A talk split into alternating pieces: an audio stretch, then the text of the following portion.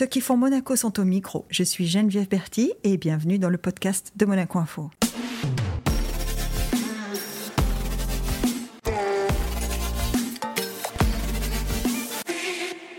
Notre invité du jour crée de la magie à Monaco en tant que directeur artistique et chorégraphe depuis plus de 30 ans des ballets de Monte-Carlo. Une compagnie qui continue de défendre la danse académique traditionnelle de haut niveau, comme il aime à le rappeler, tout en y intégrant de la contemporanéité. Bonjour Jean-Christophe Maillot. Bonjour. Jean-Christophe, alors c'est un mot un peu compliqué, contemporanéité, mais euh, effectivement ce qui est frappant quand on regarde ton, ton œuvre, et je le dis avec un grand O, en tout cas les 40 ans qui viennent de s'écouler, c'est cette espèce d'équilibre incessant que tu veux mettre entre la danse, qui est quand même ta, ton, inspiration, hein, et la danse euh, physique, académique, comme on l'imagine, avec des sauts déportés, avec des... Voilà, et cette, cette, ce, ce nouvel élan, ton expression à toi, ta chorégraphie à toi, tes mouvements à toi. Et ça, c'est c'est toujours. Moi, je me suis toujours demandé comment il fait. Mais d'abord, je pense qu'un un artiste, finalement, quoi qu'il fasse, hein, la danse, de la peinture, ce qui nous intéresse à, un moment, c'est qu'il nous parle de, de lui, il parle de, de, de ce qu'il est. Et, et, et, moi, je suis né dans un, un, milieu artistique, puisque mon, mon père était. Euh, euh, peintre, euh, il était professeur aux beaux-arts et il était scénographe, donc il faisait euh, beaucoup de choses au niveau de, la, de, l'opéra, du ballet, etc.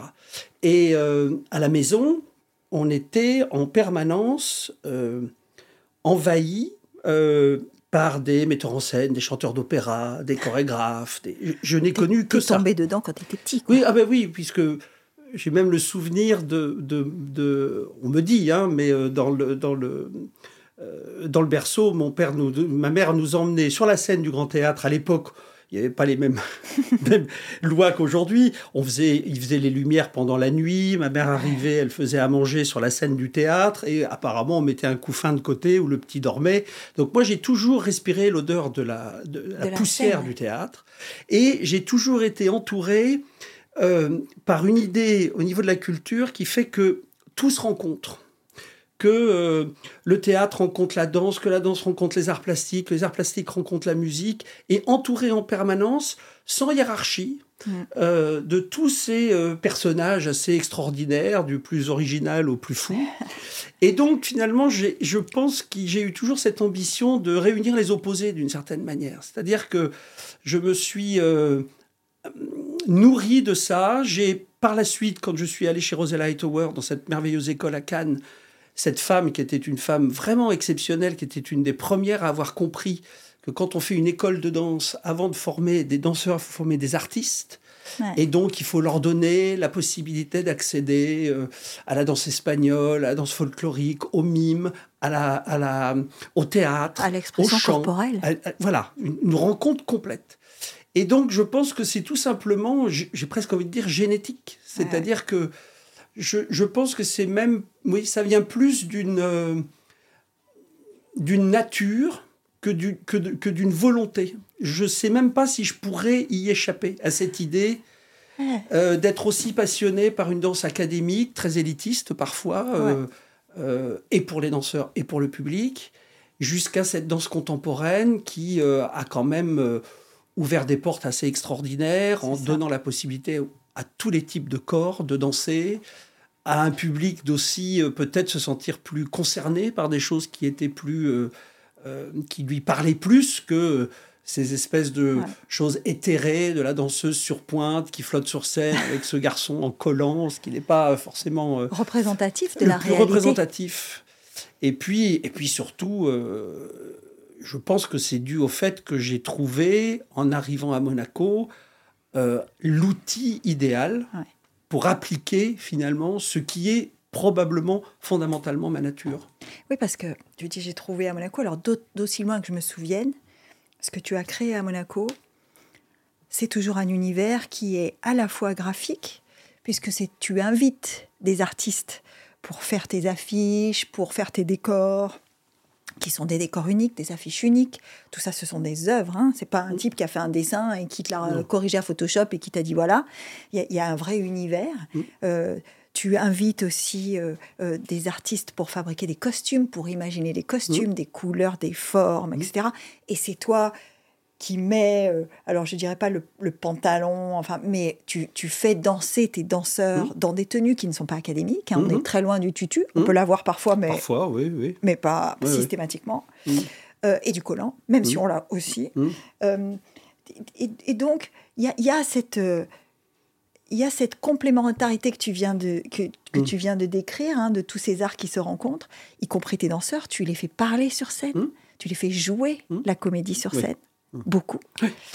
Euh, Est-ce qu'il y a un moment où tu t'es dit, mon credo à moi, ce sera de mettre tout ça bout à bout pour en faire qu'un? Est-ce que, est-ce que, est-ce que, ou, ou est-ce que c'est, c'est de- ce sont des influences qui, qui, te, qui te sont venues? Voilà. Que- Non, en fait, c'est une profonde conviction qu'être chorégraphe, ça n'est pas être écrivain ou être peintre. Ouais. C'est-à-dire que le propre de la chorégraphie, c'est qu'elle n'existe pas par elle-même. Premier exemple, quand tu crées une chorégraphie, à la différence d'un écrivain, un écrivain il va prendre son papier, il va coucher les mots sur le papier. Mm. La relation est immédiate, elle est directe. Le mot qu'il a écrit est celui qu'il lira. Moi, quand je fais un mouvement, quand je crée un mouvement avec un danseur, le mouvement qu'il va me rendre est très rarement celui que moi j'ai fait, Ouais. puisque son corps est différent, sa dynamique est différente, sa perception Sa des choses est différente. Donc déjà, toutes- tous mes mots Ouais. sont condamnés à passer au travers de quelqu'un d'autre, qui est le danseur.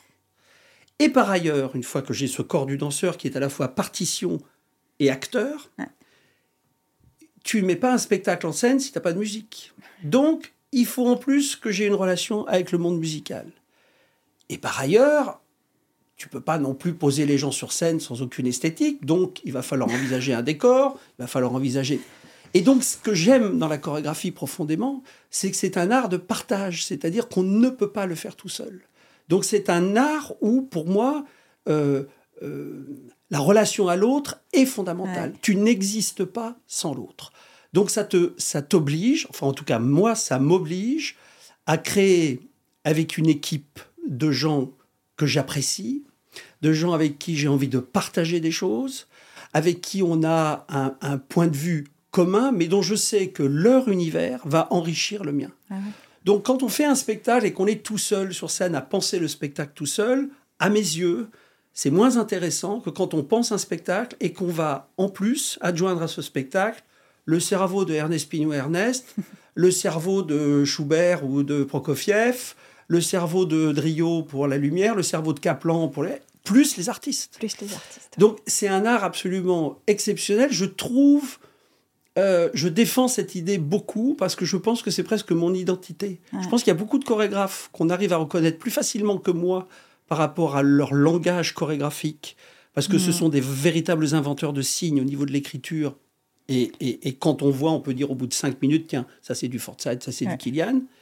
Maillot, on peut le reconnaître à partir du moment où on voit un univers qui réunit d'autres personnes et qui crée à hauteur égale une œuvre qui, à la fin du compte, ne peut pas se dissocier. Et donc, souvent, d'ailleurs, je me rends compte, les gens sortent du spectacle et euh, des fois, ils n'aiment pas le spectacle, bien sûr, mais c'est très rare qu'on Ouais, me c'est dise, rare, ah, hein. j'ai- bah, c'est c'est rare qu'on me dise, tiens, j'ai aimé le spectacle, j'ai pas aimé les costumes ou j'ai pas aimé la musique. En général, il y a une espèce de d'unité qui Mm. fait que ou en tout cas, ils ont du mal à définir la chorégraphie. C'est-à-dire que moi, je ne me vexe jamais quand des gens me disent Oh là là, ce spectacle, les costumes, tout ça. Bon, N'importe quel chorégraphe, vous direz Oui, bon, bah oui, mais et la chorégraphie Mais la chorégraphie, elle est dans les costumes. C'est-à-dire que Ouais. la demande que j'ai posée à Kaplan pour que ses costumes soient de cette manière-là, c'est déjà une forme de chorégraphie. Et finalement, moi, c'est ce qui me plaît. C'est cette. euh, quand je travaille avec Ernest Pignon, qui est un peintre absolument exceptionnel, Ouais, il, il dit toujours, il aime venir travailler avec nous parce qu'il ne sait pas ce que c'est que travailler en équipe, lui. Il est lui seul face à sa toile toute la journée. Et là, tout d'un coup, il est dans l'échange, on parle, on a des idées, il me laisse. Et alors, ce qu'il y a de merveilleux, c'est que c'est un, un- un mec génial, avec une humilité absolument incroyable, parce qu'il me soumet des choses. Comme les grands, souvent. Oui, c'est d'ailleurs presque toujours. Il me soumet des choses, et il me laisse jouer avec. Ah ouais. Et en fait, je crois que le, la beauté de la chorégraphie dans ce sens-là, c'est. Moi, j'ai l'impression que je suis jamais sorti de l'enfance. tu vois, j'ai, c'est comme si un gamin dans une, dans une pièce, tu as plein de jouets, et puis tu peux passer une après-midi entière à construire un univers qui, t'est propre. Et puis, euh, parfois, comme les parents font, tu observes, toi, le parent, tu vois ton enfant jouer, tu vois qu'il est en train de se créer un monde. C'est merveilleux à regarder parce que tu te dis, mais il, se transporte, quoi. Il voyage et tu voyages au travers lui. Quoi. Et, moi, c'est ce que j'essaye de faire, c'est de proposer toujours au public cette euh, capacité à voyager. Je suis sûr que si je m'entoure de gens merveilleux, le voyage ne peut être que plus merveilleux. Alors justement, hein, tu dis je m'entoure de gens merveilleux. Ce qui est remarquable, ou en tout cas ce que j'ai remarqué, c'est que tu t'entoures de gens et tu es d'une extrême fidélité dans le travail. C'est-à-dire que tu parlais d'Ernest Pignon-Ernest mmh. notamment, de Kaplan aussi, mmh. Euh, mmh. Euh, mais on pourrait en citer d'autres. Hein, euh, ils t'accompagnent depuis longtemps et tu les gardes. Et, en fait, cette, cette, cette fidélité, vous l'adaptez à chaque nouvelle idée. Oui, alors je pense que j'ai cette... J'aime bien l'idée de la bande c'est ça. que ça. ça. marche pour tes danseurs aussi. Hein. Ah, bien sûr. C'est des danseurs que tu gardes, oui, que tu bah, gardes euh, longtemps, qui se reconvertissent avec toi. Absolument. C'est, euh, d'ailleurs, on, est en train de préparer un. Gallimard prépare un livre sur. Euh, il voulait faire un livre sur moi. Je leur ai dit vous pouvez pas faire un livre sur moi. Si vous faites un livre sur moi, il faut faire un livre sur ce que j'ai fait à Monaco. Parce que moi, c'est ce que j'ai fait à Monaco. C'est c'est ma vie, c'est ce que j'ai fait à Monaco. C'est intéressant ce que tu dis parce que quand tu arrives à Monaco, tu es déjà un danseur confirmé, un chorégraphe confirmé. Oui. C'est-à-dire que tu, quand tu as, euh, moi je regardais, j'ai le, prix de Lausanne en 77.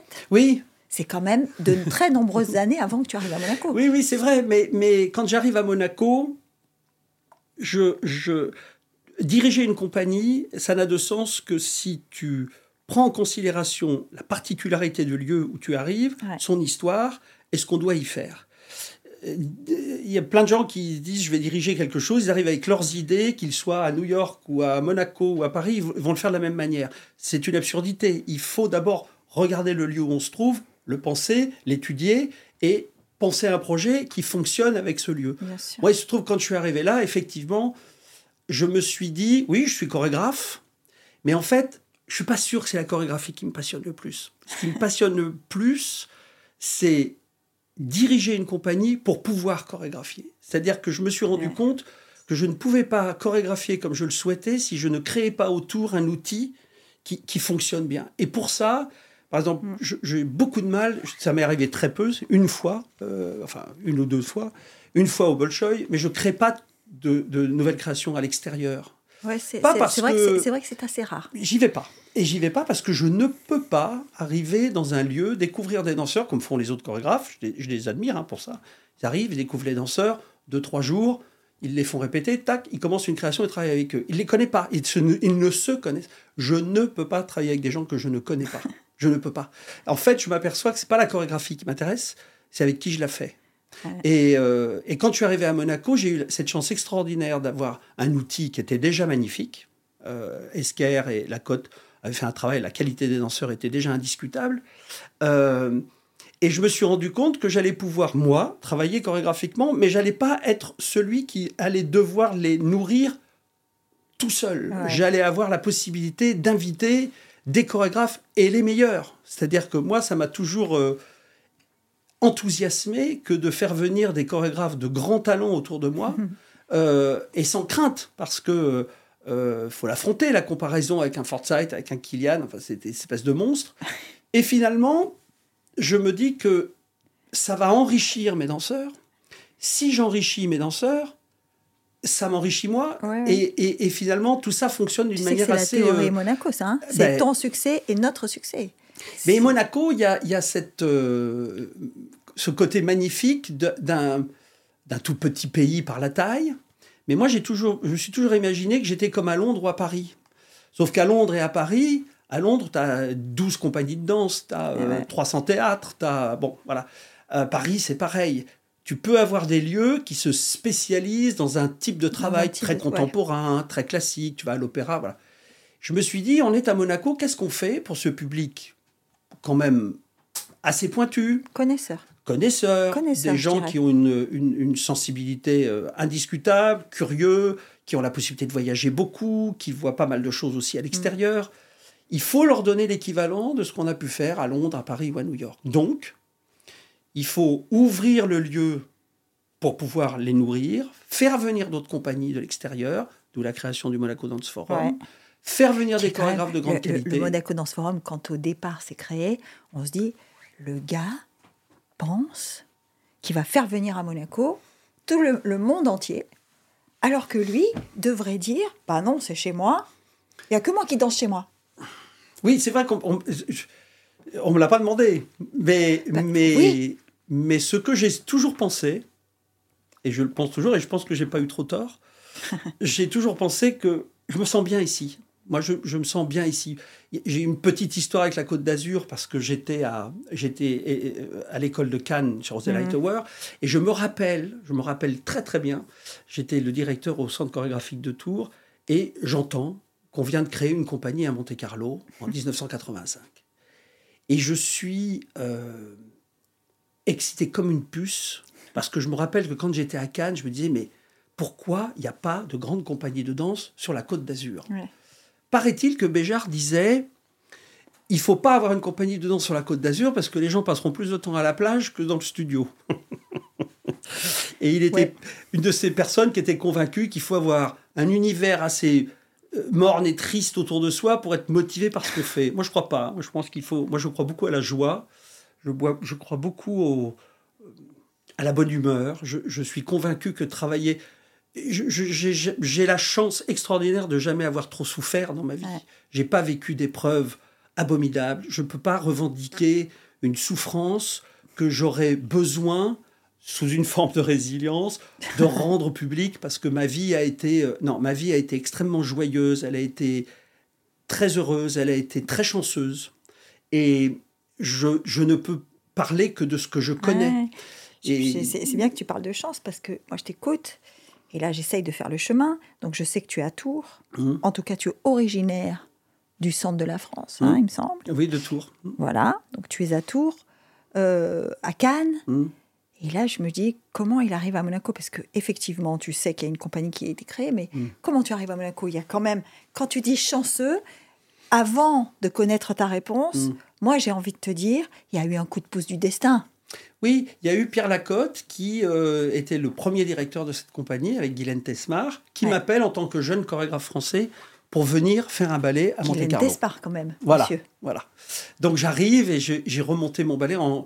La, compagnie a été créée en décembre 85 et j'ai fait mon premier ballet en février 86, qui Ah était ouais. la Symphonie des Adieux. C'est super short. Oui, oui, ça a été un moment assez délicieux. Et la Cote m'a commandé immédiatement une, une grosse création pour deux années plus tard, qui était en 89, qui était le, le Mandarin Merveilleux, Ouais. avec Guylaine Tesmar elle-même. Et euh, Guylaine Tesmar qui veut danser pour toi quand même. oui, oui, oui. Et c'était un, c'était un moment. euh, Déjà, il y a déjà, oui, oui, c'était un- l'idée c'était assez, voilà. assez exceptionnel, assez extraordinaire. ouais, voilà. Et puis surtout, moi, j'étais à Tours, j'avais une belle compagnie, mais modeste. On était 12 danseurs. J'avais évidemment pas les moyens d'avoir des danseurs de la qualité de ceux qu'il y avait en- à, à Monaco. Et quand j'ai goûté cet outil, c'était quelque chose d'extrêmement euh, d'extrêmement tentant. Mais quand en 92, je suis revenu ici parce que je créais le- l'Enfant et les sortilèges, que m'avait commandé Jean-Yves Esquer, l'ancien directeur, dont j'étais très jaloux. Parce que quand euh, Guylaine Tesmar et, et Pierre Lacotte sont partis, ils ont nommé Jean-Yves Esquer, c'était un ami que je connaissais, puisqu'on avait dansé ensemble à Hambourg. Et je me dis, mais pourquoi on lui demande à lui? Pourquoi on ne me demanderait pas à moi, qui suis, bon, je suis dans ma petite ville à Tours, mais ça ne me tomberait pas sur moi, ce genre de chance, ça tombe sur lui. Et puis, quatre ans plus tard, il démissionne, j'étais là en train de faire la création, et le destin Le destin. fait que la princesse me, me, me le propose. J'ai Bah, Quand mis- tu dis la princesse, pardon pour ceux qui Princesse nous écoutent, Caroline. La princesse Caroline. Et je sais que j'ai mis six mois à me décider. Mais la vraie raison, c'est parce que je pétais de trouille. Eh ouais. Euh, J'étais pas sûr que j'allais. Parce qu'il y a un truc dans ce que tu dis, c'est que tu avais une compagnie à Tours, mais que tu créais ailleurs déjà, à l'époque. Oui, Ce que tu ne fais plus aujourd'hui, enfin en tout cas moins, Mm. Euh, c'est ce que tu dis. Mm. Donc ça veut dire qu'à Tours, si je suis ton raisonnement, Mhm. tu te sentais moins installé, ou en tout cas moins chez toi, moins dans ton univers. C'est peut-être normal compte tenu de l'époque, mais là où je voulais en venir, c'est euh, à- tu dis j'étais pété de trouille, très bien, Mhm. mais à quel moment tu veux faire ce, ce- ce shift dans, dans ta façon, voilà, en disant non, non, moi mon truc c'est plutôt d'être dans un endroit et de construire. Mais en fait, à Tours, il faut remettre dans le contexte, les années 80. Euh, Jacques Lang au ministère Ouais. de la Culture, explosion de la danse contemporaine en hein. France, Explosion. incroyable. Et moi, ça c'est le destin aussi, Monsieur Maillot, oui, d'être à ce moment-là un jeune chorégraphe. Oui, mais sauf qu'à cette époque-là, j'étais un peu à contre-courant avec ma danse dite plus académique. Et ça marchait Ah. pas du tout. Et je me mentais à moi-même. C'est-à-dire que ce que je créais là-bas ne me ressemblait pas. Ah. Et c'est en arrivant à Monaco, avec ce sentiment d'être dans un autre pays, Hmm.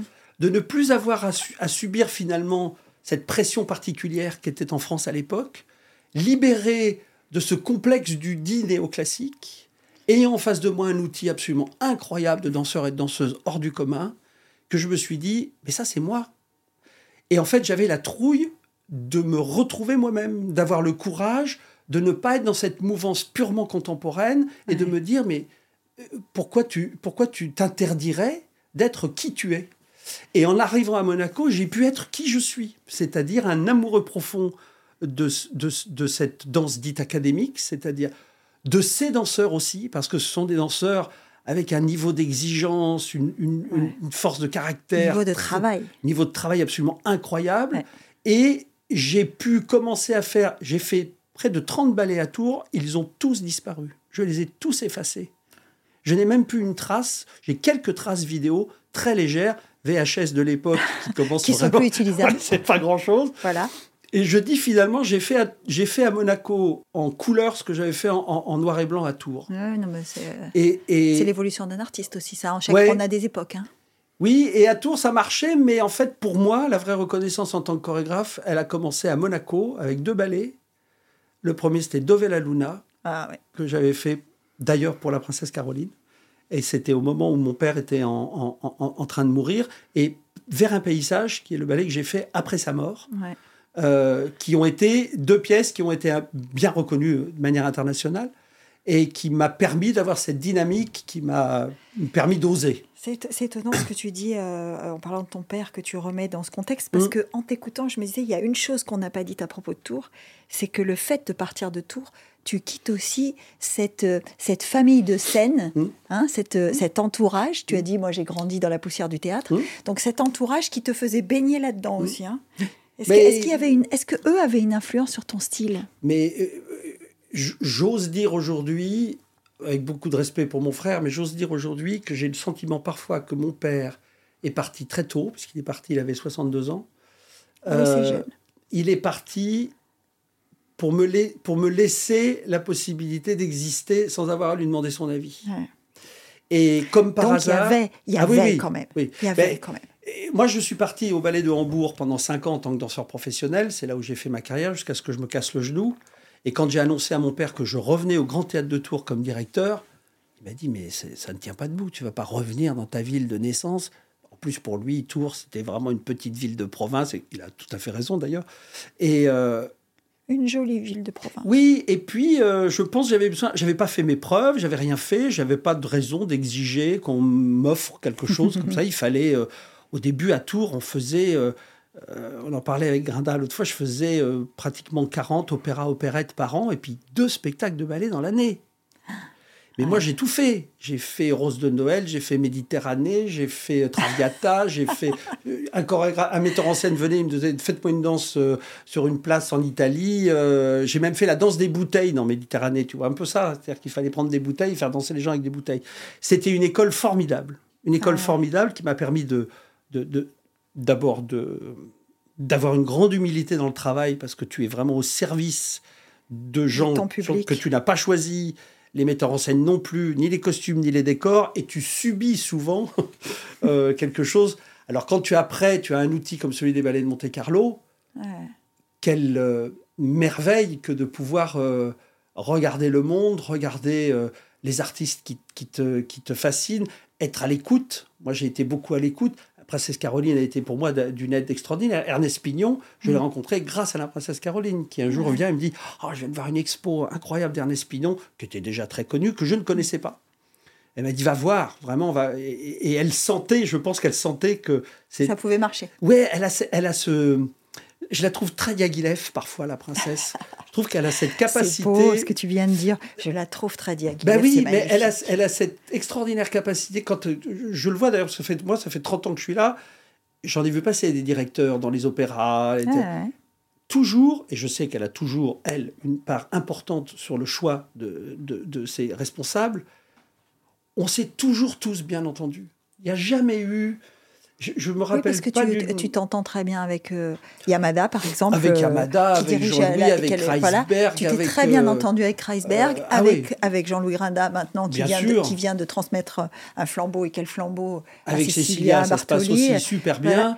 Et je pense Avec les directeurs des, successifs du nouveau musée national aussi. Aussi, formidable. Et, et, ça, c'est dû à sa capacité à... Je pense qu'il y, y, a cette elle aussi, elle fait sa bande alors. Oui, mais parce que je, je, dis souvent qu'un spectacle, c'est comme un, un, dîner. Finalement, tu organises un dîner chez toi. Hmm. C'est rare que tu invites des gens que tu n'aimes pas à ta table. Donc tu te débrouilles. Ou alors c'est qu'il y a un piège. Oui, il y a un piège. Mais tu te débrouilles pour que les gens se rencontrent, mais tu sens que ces gens-là vont bien s'entendre, ou en tout cas qu'ils vont avoir plaisir à être ensemble. Il y a une connexion qui peut se faire. Voilà. Et ça vient de toi à ce moment-là. C'est que toi, tu inconsciemment ou consciemment, tu as cette capacité à réunir autour de toi des gens dont tu sais qu'ils ont quelque chose en commun. Et moi, je, le dis tous les jours, puisque moi, je, tous les gens qui travaillent au Ballet de Monte-Carlo, de la secrétaire au technicien, euh, au, cuisinier, etc., c'est des gens que je choisis. C'est des gens que je choisis parce qu'humainement, ils me semblent être compatibles avec euh, l'histoire qui est la nôtre. Et ça fait une énorme différence. C'est-à-dire que bien sûr qu'il y a des compétences. Aujourd'hui, j'ai vu un très beau danseur qui est venu auditionner. Mais vraiment très bon. Et je le regardais dans le studio, je disais waouh Et puis hmm. après, comme toujours, je suis allé. Il, il parler. Avec lui. Et là, je me suis dit c'est pas possible. C'est pas possible. Ce, la manière dont il parlait, la manière dont il voyait sa carrière, comment il se positionnait, je dis c'est pas compatible avec, notre univers. Et si je mets cette personne au sein de la, de la structure, ça va générer des gros problèmes. Déjà que gérer 120 personnes comme ça dans un univers où... De, nombreuses nationalités différentes. De nombreuses On nationalités. Oublie ça aussi, hein. ah bah, euh, il y en a 22 déjà, rien que... voilà. Je peux vous dire qu'au moment où il y a euh, les guerres en Russie, les guerres en Ukraine ou les guerres en Israël, voilà, on ressent bah, cette tension. Euh, mais même le Brexit, quand le Brexit a eu lieu, nos danseurs anglais Vraiment, c'était des questions qui revenaient et qui étaient. Euh, oui, qui créaient une tension, euh, ah ben comme ça peut le créer dans la société. La, géopolitique est partout, monsieur. Absolument. Mais de toute façon. Y compris sur la scène des danseurs. oui, je dis toujours, je pense que. Euh, c'est politique, ce que, l'on fait. Bien sûr. Et, et, d'ailleurs, j'aime déjà souvent regarder la compagnie comme une espèce de micro-société exemplaire dans laquelle on trouve tous les niveaux de, de, de de travailleurs qu'on peut mm. avoir dans n'importe quelle euh, société, évidemment des nationalités différentes, des couleurs différentes, des cultures et des religions différentes, et ça marche. Ça marche, Ce qui veut dire que probablement, c'est un espèce de petit laboratoire qui nous permettrait de d'imaginer ou d'espérer que vivre ensemble est possible. Bon. Alors, c'est pas aussi simple, mais c'est ce qui, moi, me fascine dans mon travail de directeur et que j'aime. Je pense que si demain je devais arrêter la chorégraphie, c'est probablement parce que je n'en aurais plus envie. Mais arrêter de diriger, c'est-à-dire ne plus avoir cette capacité le matin à arriver et sentir tous ces gens comme dans une ruche qui arrivent, qui sont là pour travailler sur quelque chose qui leur ressemble ou sur lequel on est tous à peu près d'accord, et être celui qui va mettre ça en harmonie, qui va dynamiser, qui va être capable de canaliser, qui doit aller vers qui, comment on fait désamorcer ce petit endroit-là où tu sens qu'il y a des tensions qui peuvent devenir dangereuses, mettre en valeur cette nouvelle personne qui est en train d'arriver. Ça, c'est quelque chose que je trouve euh, tellement... Euh, ça nourrit tellement, ça te fait tellement grandir en tant que personne, et ça t'apprend vraiment tellement... Et, et moi, je ce qui me fascine finalement, c'est même dans mon travail chorégraphique, j'aime parler de l'humain. Il n'y a, que l'humain qui Quand on, quand on t'écoute, on se rend compte que. Qui me fascine. voilà. quand Plus que l'écriture. on se dit, euh, l'aventure de Jean-Christophe, c'est avant tout une aventure humaine. Oui. C'est euh, avant tout, Oui, oui, oui, avant tout. avant tout. Oui, oui, absolument. Après, c'est une aventure qui se complète, Oui, mais au départ, et avant tout, oui. pour moi, c'est une aventure humaine. Mm. Et justement, j'aimerais que, avant qu'on passe à autre chose, j'aimerais qu'on revienne deux, enfin, deux secondes, si c'est possible, Mm. sur, euh, sur ta relation avec la princesse Caroline, Oui. qui est quand même. Il y a quelqu'un qui m'a dit il n'y a pas longtemps, quand elle m'a quand elle m'a nommée, elle m'a demandé de faire quelque chose qui soit plus pointu et qui reste accessible. Est-ce que toi, elle t'a donné comme ça une feuille de route? Oui, avec une merveilleuse expression, euh, donner du plaisir sans chercher à plaire. Ah oui. Et c'est une devise qu'on a entre nous maintenant. Et je comprends très bien euh, son message quand elle dit ça. Et, et souvent d'ailleurs, quand moi je suis là en train de lui dire, oh là là, j'en ai un peu marre, ça me dit, elle me dit, allez, allez, it's only ballet. C'est vraiment. Et, et- et une capacité comme ça à prendre une distance sur les choses qui est très forte Dédramatiser. dédramatisé. Mais j'aimais beaucoup cette, cette, cette, euh, cette citation de donner du plaisir sans chercher à plaire. Euh, euh, Il y a, il y a toujours. Pourquoi? Parce qu'il y a aussi cette idée de réunir les opposés. C'est-à-dire Mhm. que moi, j'ai toujours été convaincu que le divertissement était quelque chose qui n'était pas antinomique avec la création. Ça. Et je pense que euh, la princesse, elle a aussi cette. euh, je, je- je le sens, je le vois quand on a fait le programme pour le, le Prince Régnier l'autre jour, euh, avec le ballet La Valse, qui est un ballet quand même Ouais. euh, assez euh, traditionnel, avec une certaine. Je sentais quand même que c'est- quelque chose qui, au fond d'elle, lui plaît aussi. Et puis. Là, je lui disais que j'allais réinviter Marco Goeke à venir. Elle adore le travail de Marco Goeke, elle a, et elle a raison. Et vraiment, elle a cette capacité aussi à, à s'emballer pour des choses qui sont très radicales. Bon. Mais il y, a, y a une vraie... une fois, je, d'ailleurs, une fois, je lui ai demandé pourquoi elle m'avait engagé, moi. Moi, j'ai mon idée. hein. Je pense que j'étais là, euh, on trouvait pas forcément ce qu'il fallait. euh, pourquoi pas Il est jeune, on ça, c'est essaye. super Bon. réducteur ce que tu es en train de dire. Mais elle, elle m'a dit une chose magnifique. Je ne sais pas si elle serait contente que je le dise, mais je le pense parce que je trouve que c'est magnifique. Elle m'a dit Je vais te dire la vérité, j'aurais pas pu engager quelqu'un avec qui je puisse pas boire un petit coup après le spectacle. J'ai trouvé ça magnifique. J'ai trouvé ça magnifique. Pourquoi? parce Parce que c'est plein de pudeur.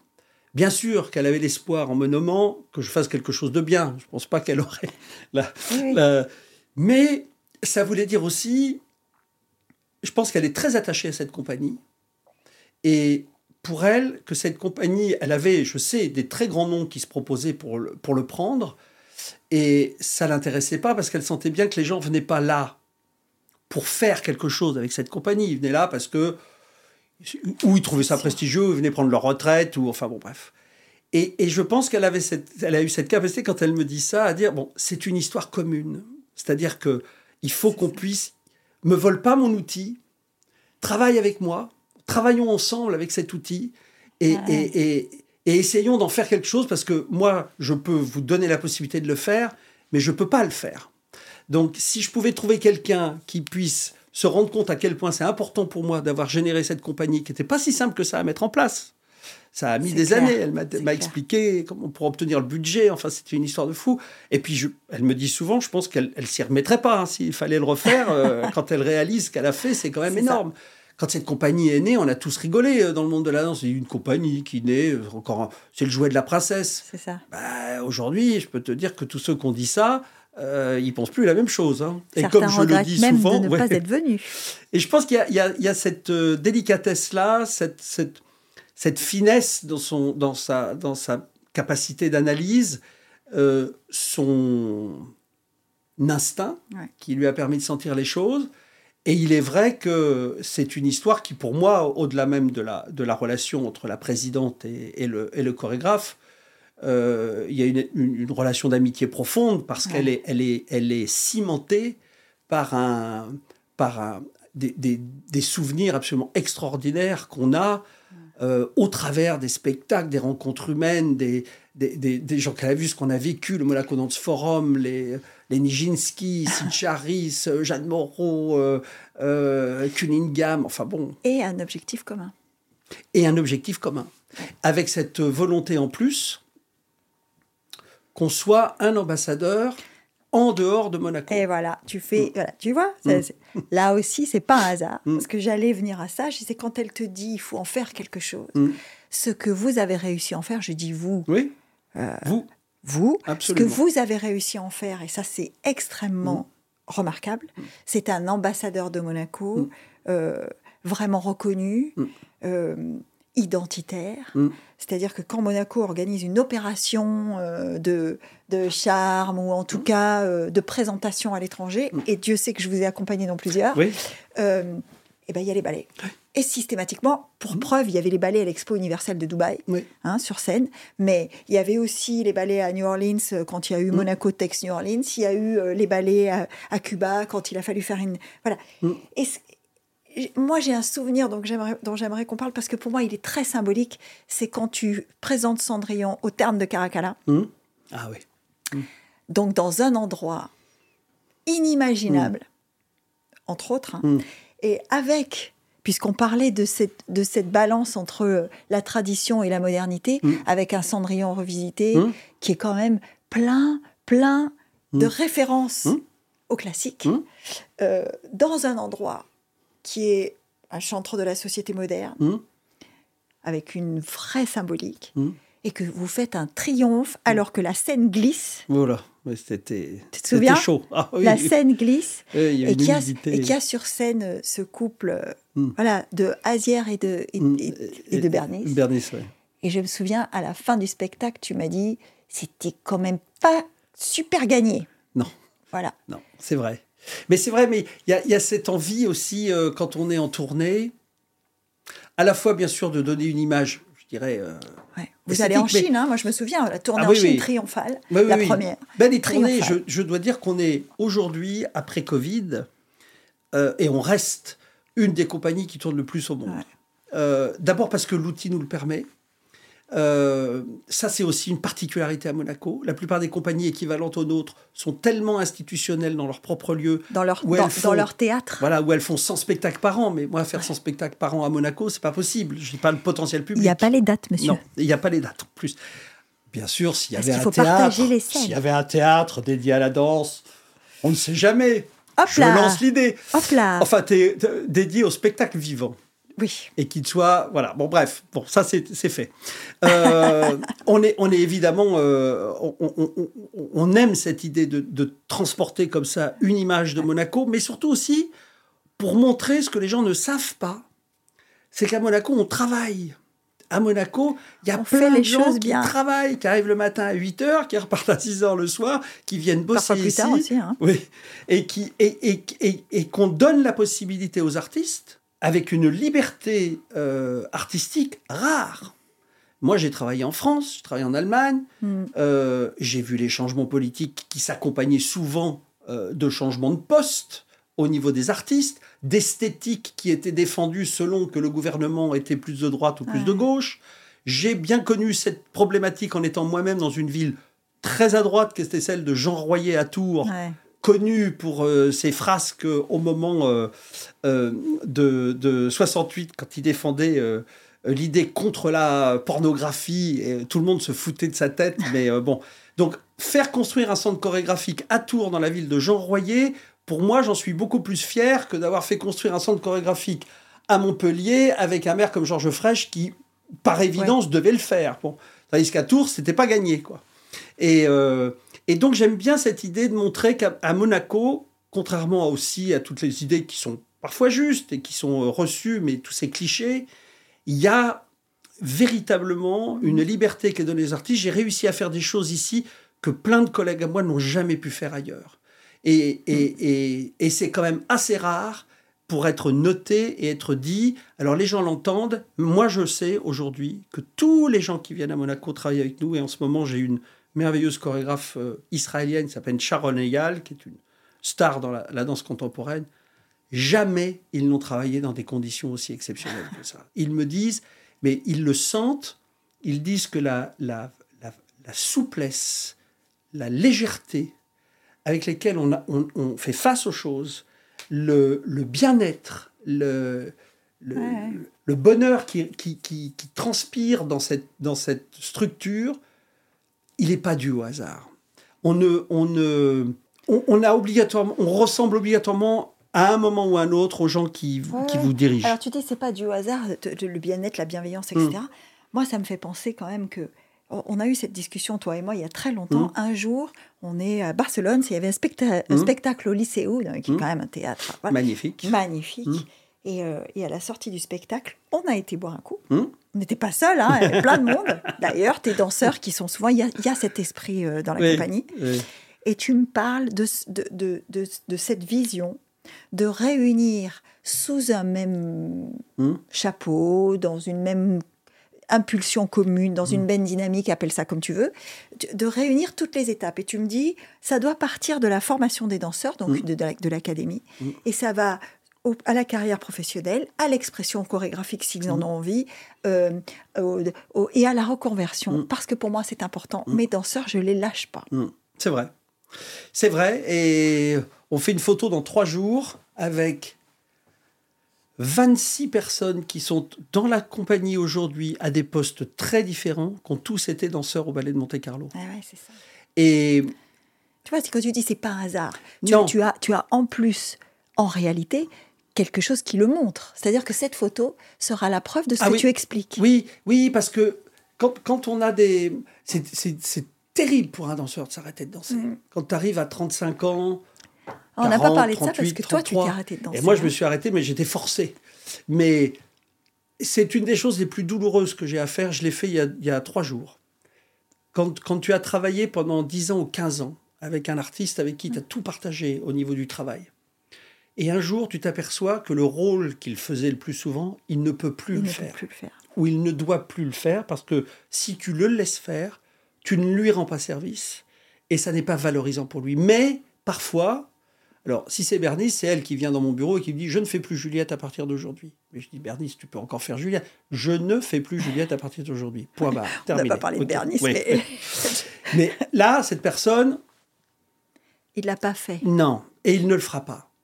Et donc, c'est à moi à ce moment-là de devoir déchirer cette relation en, en disant stop, ce qui est extrêmement douloureux. Ouais. Et en leur disant en plus, ça va être extrêmement douloureux de t'arrêter. Et c'est extrêmement... Il n'y a, pas un danseur... Quand un danseur me dit « Oh, moi je m'arrête l'année prochaine, ça va, je suis prêt. » Ne sous-estime pas la violence La violence, ouais. parce que, imagine un être humain euh, lambda, on fait une carrière. Quand tu as 50 ans, 55 ans, que tu commences à réfléchir, tu peux faire un bilan de ta vie artistique, Mhm. ta vie euh, professionnelle. Professionnel. ouais. Eux, ils ont commencé à 20 piges, à 32, il faut qu'ils la fassent déjà. Il faut déjà qu'ils l'anticipent. À parce qu'ils savent qu'à ouais. 38, ça va s'arrêter.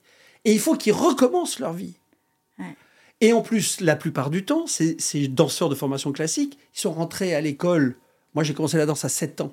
Ouais. Et moi, à 17 ans, j'étais en compagnie. Tu fais pas d'études supérieures. Donc, tu te retrouves, T'es pas armé, hein. t'es pas armé. Bon. Et surtout, tu ne sais pas ce que c'est de ne pas faire ça. Et tu ne sais pas ce que c'est de ne pas faire ça. Et tu ne sais pas où mettre cette énergie que tu mettais Ouais. 6 heures par jour, tous les jours de la semaine, d'un jour à l'autre. d'énergie physique parce que Physique. effectivement, ce qui, quand on parle danseur et qu'on n'est pas danseur, ce, ce qui nous impressionne le plus, c'est euh, cette capacité physique Oui, euh, quotidienne, oui, quotidienne. quotidienne. Moi, j'ai été, comme j'étais en tournée avec vous, oui. été à des moments où ils faisaient la barre, etc.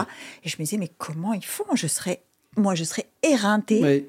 Et eux, ils ont. euh, Je, Et le spectacle fini, et ils dansent encore Ouais. après. Mais pour, je les, euh, je les admire. euh, Il y, a, il y a une personne assez formidable qui s'occupe du centre de formation de- des footballeurs à Monaco, qui euh, fait un truc formidable. Il amène les jeunes footballeurs aux imprévus, à- aux imprévus, ouais. Pour leur montrer ce que ce que Ce que c'est que c'est des athlètes. Que l'effort physique. Ce que c'est que des athlètes. Et Et- ce que c'est qu'un corps musclé, harmonieux, Ouais, ouais, qui a travaillé toutes les parties de son corps? bien sûr. De la pointe du pied au bout des doigts, il Ouais, y a tout. Oui, et puis cette. euh, alors, je pense qu'ils sont. euh, c'est euphorisant, comme. comme, comme ce, ce- quand, on, quand on refait 10 fois, 15 fois. Là, en ce moment, ils travaillent ce- cette pièce de Sharon Egal. Il y a une section qui dure 12 minutes. Pendant 12 minutes, ils sont sur demi-pointe, en bougeant de la jambe droite à la jambe gauche, non-stop, avec aucun mouvement qui se répète. C'est-à-dire que c'est une phrase de 12 minutes qu'avec un mouvement qui est différent à chaque fois Oh là pendant là là 12 minutes. Et je les regarde et je les connais, je connais ce métier, ça fait 40 ans que je le fais. j'étais bluffé. Je me disais, mais le truc a fini, je, criais bravo, je dis, mais comment vous avez fait ça? Même moi, je suis encore surpris de les voir avoir cette capacité de concentration et d'amour de ce qu'ils font, qui l'amènent à dépasser des limites qu'on ne pense pas possible. c'est ça, qui, est, qui, est, incroyable. Et donc, quand tu t'arrêtes, tout d'un coup, tu perds tout ça. Tu perds ta mm. reconnaissance. Tu perds ta satisfaction. Tu perds ta satisfaction. Tu n'as plus de contact avec le public. Euh, tu perds les applaudissements. Je me rappelle que quand Bernice s'est remis à danser, elle m'a dit Non, mais en fait, c'est pas vraiment d'être sur scène qui était le, le plus difficile pour moi. Et je me suis rendu compte à quel point ça me manquait avant le spectacle. Tout ce qu'il y a avant, c'est-à-dire les efforts que tu as fait pour quand tu arrives dans ta loge, que tu te prépares, que tu es un peu tendu, que tu es un peu nerveux, que tu grattes tes chaussons, que tu, que tu t'allonges sur la scène, que tu regardes les projecteurs d'en haut, etc. Tout ce moment-là qui est, qu'on ne mesure pas, mais c'est comme le bonheur. On, on, ne, on, ne, on, ne, le mesure que quand il est parti. Et ben voilà, et ben c'est la même chose. Et donc il faut les aider, les danseurs, pour ça. Il faut les accompagner. Là, je dois dire qu'à l'époque, les Amis du Ballet, qui n'existent plus aujourd'hui, euh, nous accompagnaient très bien parce qu'on mm. a financé beaucoup de reconversions. Euh, la première, la plus importante, était celle de, de Max Manfroy, qui est un merveilleux... Euh, Prof de Pilates, maintenant. Pilates, euh, et, qui a été, et puis Peter Luton, qui est un merveilleux ostéopathe, qu'on a aussi été un des premiers à, à reformer. c'est merveilleux de se dire que des gens, on peut les aider, on les aide très modestement. C'est très simple. Hein. Pour les aider, j'ai mis en place un système qui se fait nulle part ailleurs, mais que le, conseil d'administration m'a validé et que la princesse, avec lequel la princesse était d'accord, c'est de dire à un danseur à un moment, tu vas t'arrêter, pendant un an, je te garde ton contrat, tu vas toucher ton salaire, mais durant cette année-là, je ne vais plus te mettre dans les nouvelles créations, et tu vas pouvoir, si tu as un projet cohérent, avec une formation particulière qui éventuellement coûte de l'argent, te libérer pour que pendant cette année, tu puisses anticiper ton arrêt de manière à ce que, à la fin de l'année, quand tu t'arrêteras, tu auras en main quelque chose qui déjà t'aura motivé pour ne plus avoir à souffrir de cet arrêt qui va être. Et ça. Donc, ça veut dire que les autres danseurs doivent accepter l'idée qu'ils vont prendre en charge une certaine partie des responsabilités que ce danseur avait pour eux, mais qu'un jour, eux, ils le feront. Et je dois dire que ça donne un résultat euh, assez incroyable parce que il y a sûrement des danseurs qui ont eu des, difficultés à continuer. Il y en a qui l'ont peut-être pas demandé parce qu'il n'y avait pas de projet assez précis. Mais euh, quand je vois la communauté, j'ai réalisé l'autre jour en préparant le livre que j'avais signé en 30 ans plus de 780 contrats de danseurs. Ça veut dire que j'ai eu plus de 780 personnes qui ont signé un contrat d'un an au Ballet de Monte-Carlo. Tu imagines le nombre de vies qu'on a croisées. ça a impacté. Voilà. Et, et ça, c'est ça, c'est extraordinaire. Enfin, je veux dire, Alors, justement, moi, tout à l'heure, tu disais, j'auditionnais ce danseur que j'ai trouvé merveilleux, hum. et pourtant, quand j'ai discuté avec lui, je me suis dit, ça ne va pas être possible. Est-ce que, sans trahir, euh, hum. voilà, est-ce que tu peux nous donner au moins les deux, trois éléments qui pour toi sont déterminants? Hmm. Est-ce que c'est ouverture d'esprit? Est-ce que c'est je, ne sais pas. Je te pose la question parce que c'est l'humilité, la gentillesse. La gentillesse. Hein. La gentillesse. C'est pas un défaut. Hein. Oui, parce qu'on est dans un monde où être gentil, c'est un peu être, euh, être faible. Non, non, non. Euh, je vais te dire pourquoi d'ailleurs chez un danseur. Parce que la gentillesse, ça peut être une faiblesse. Si celui qui va te diriger en profite. Mais si tu sens que quelqu'un est gentil et donc peut-être peut être amené à avoir certaines faiblesses ou fragilités, et que toi, ton ambition, c'est de le protéger et de lui permettre d'éclore quand même, alors c'est merveilleux. Mmh. Bon, parfois j'ai des, j'ai des fortes gueules, mais c'est des fortes gueules généreuses. À commencer par ta danseuse étoile pendant, euh, je crois, plus de 20 ans, hein, dont tu viens de nous expliquer que c'est elle qui vient te voir en te disant je danse plus. Oui. Euh, donc, forte mais, tête. Mais, mais, mais, et puis je dirais généreux. Voilà. C'est-à-dire des gens qui sont là où tu vois que leur, leur, leur, leur attente, c'est de donner et pas de dire qu'est-ce que je vais recevoir? C'est je donne. Alors, tu parlais de cette générosité. Moi, j'ai cette image, parce que j'ai ce bonheur d'avoir partagé des instants mhm. avec la compagnie. On arrive à Cuba, On a voyagé plus de 15 heures. Ouais.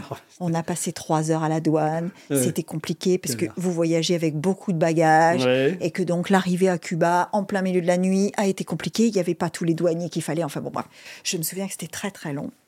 On monte dans ce bus où il faut traverser encore, mais on roule. Ça a duré, je pense, plus d'une heure. Ouais.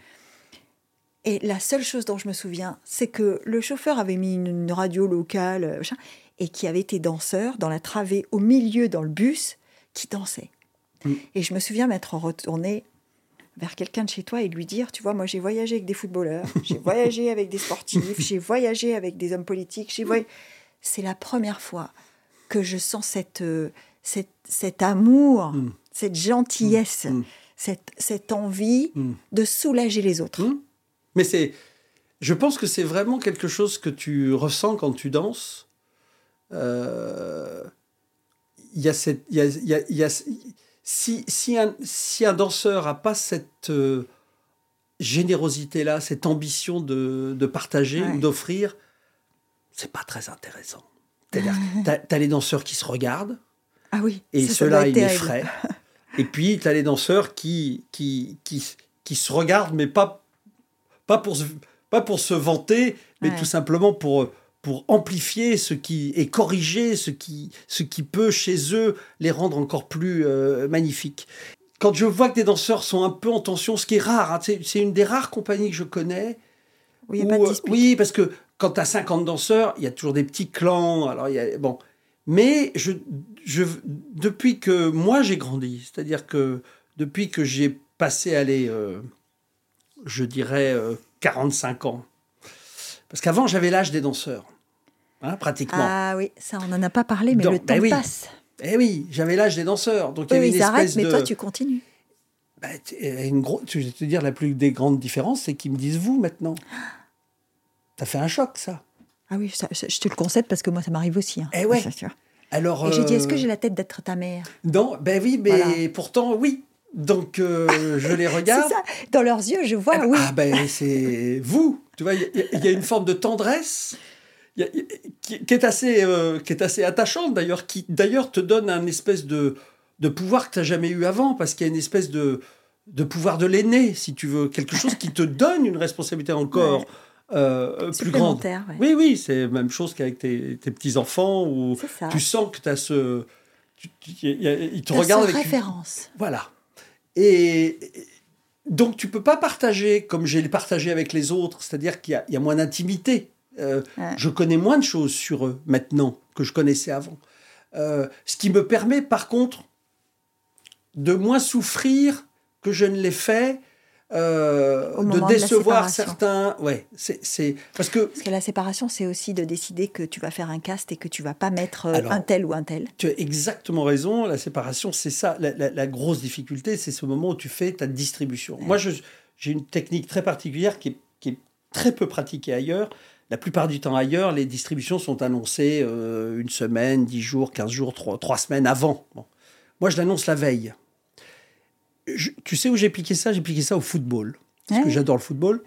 Et quand je regardais les matchs, je voyais ces espèces de bancs incroyables de joueurs, tous assis sur le machin. Et je me dis, jusqu'à la veille du match, les mecs, ils savent pas qui va jouer. Et parfois, c'est même une heure avant. hein. Et une heure avant, ils savent pas qui va jouer. Jusqu'à Ce qui que veut le dire que le coach, feuille. euh, il a cette capacité à voir qui est le plus en état. de-. Pourquoi on fait pas la même chose avec les danseurs? Parce que finalement, quand tu annonces un danseur 15 jours avant qu'il va danser, que tu le veuilles ou non, même s'il est super intègre, etc., il y a un petit relâchement. Parce que la chose est acquise. Voilà.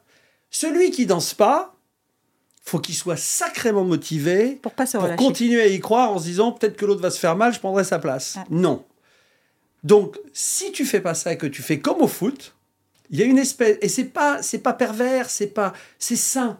C'est sain que de les laisser entre eux prendre leur plaisir jusqu'au dernier moment avec cette émulation qui fait qu'entre les uns et les autres et puis quand tu as compris que ça marche comme ça et ils savent que ça marche comme ça, à la fin du compte, ça devient presque excitant pour eux. Ouais, qui va sortir du lot quoi Et pourquoi? Parce que je leur explique souvent, c'est pas parce que toi t'es mieux ou moins bien, c'est parce que Ça je marche trouve mieux. que dans ce couple, le, tu vois très souvent Roméo et Juliette par exemple, Ils font dans les autres compagnies, tu as Roméo et ta Juliette, et ils dansent toujours avec sa Juliette, enfin, Et basta. comme dans les couples. Voilà. Bon.